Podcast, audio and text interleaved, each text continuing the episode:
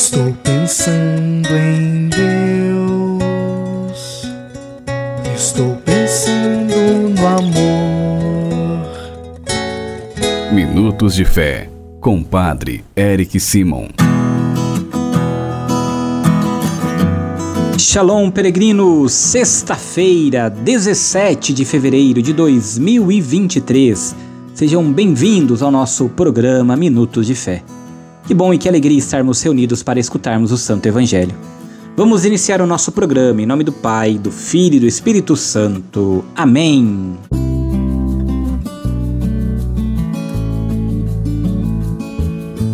No início do nosso programa, antes de escutarmos a boa nova do Evangelho, vamos juntos fazer a invocação ao Espírito Santo. Reze comigo e peça ao Espírito Santo que venha sobre você, sobre todo o seu dia. Vinde, Espírito Santo, enchei os corações dos vossos fiéis e acendei neles o fogo do vosso amor. Enviai o vosso Espírito e tudo será criado, e renovareis a face da terra. Oremos.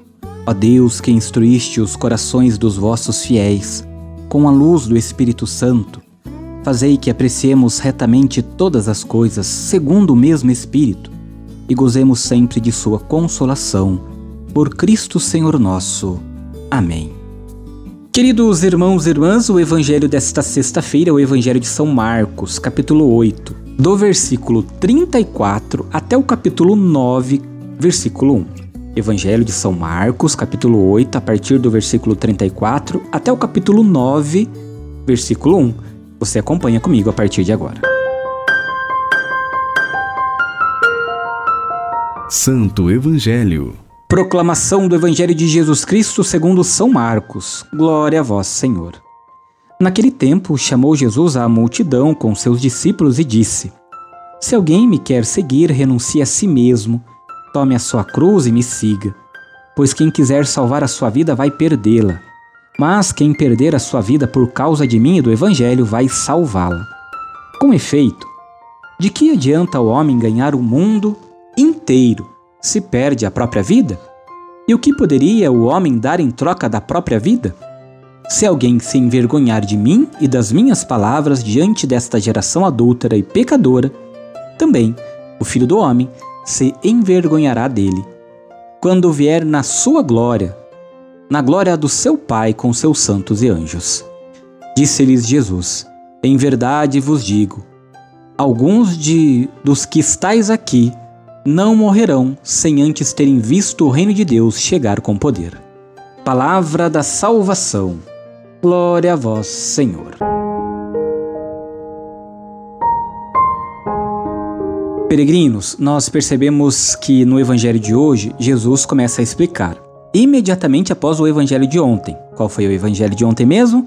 Da proclamação de Pedro que Jesus é o Filho de Deus. Ele começa a explicar aos seus discípulos em que sentido se realizaria o seu messianismo glorioso.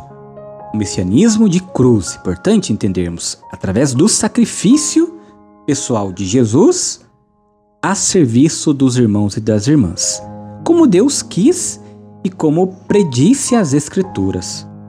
Pedro lhe faz censuras, como também escutamos o evangelho de ontem, em nome dele mesmo, do próprio Pedro e também dos outros. Quanta diferença havia ainda entre a mentalidade de Jesus e dos seus apóstolos.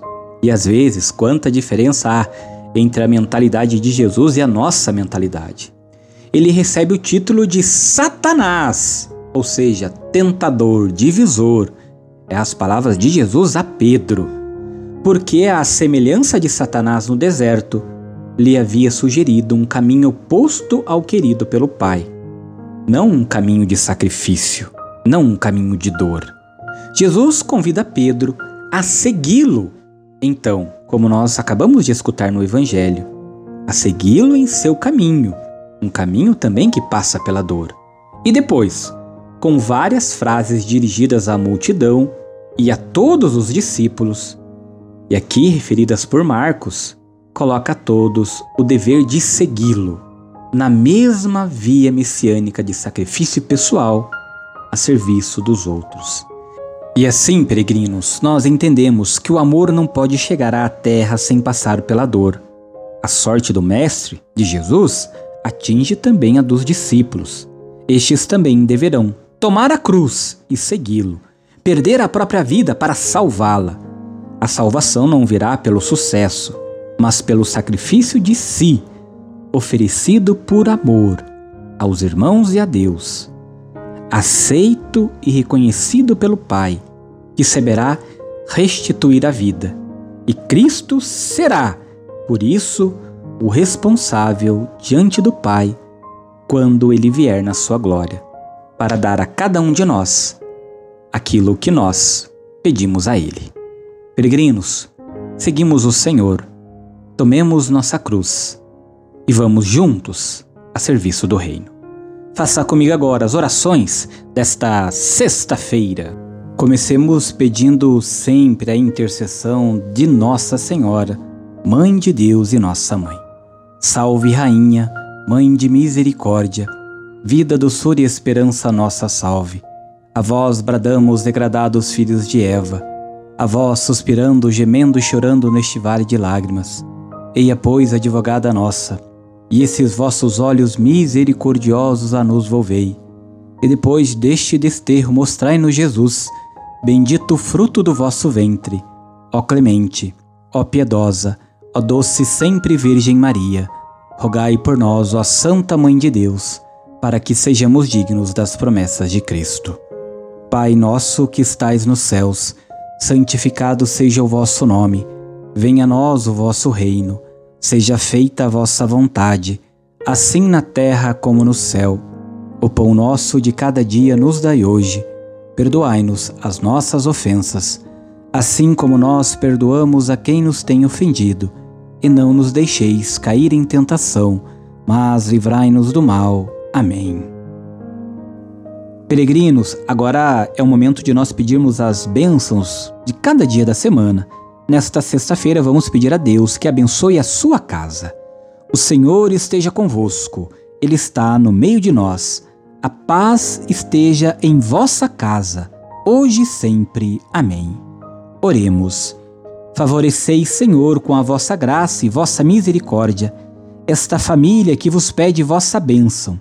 Que eles vos louvem agradecidos por vossas incontáveis benevolências Guardai-os dos perigos e abençoai esta habitação, esta casa. Sede vós o refúgio para todos os que nela moram, e acolhei-nos todos um dia em vossa casa, o céu. Por Cristo nosso Senhor. Amém. Abençoe esta casa em nome do Pai, do Filho e do Espírito Santo. Amém. A nossa proteção está no nome do Senhor que fez o céu e a terra. O Senhor esteja convosco, ele está no meio de nós. Abençoe-vos, o oh Deus Todo-Poderoso, Pai, Filho e Espírito Santo. Amém. Muita luz, muita paz. Excelente sexta. Nos encontramos amanhã. Shalom.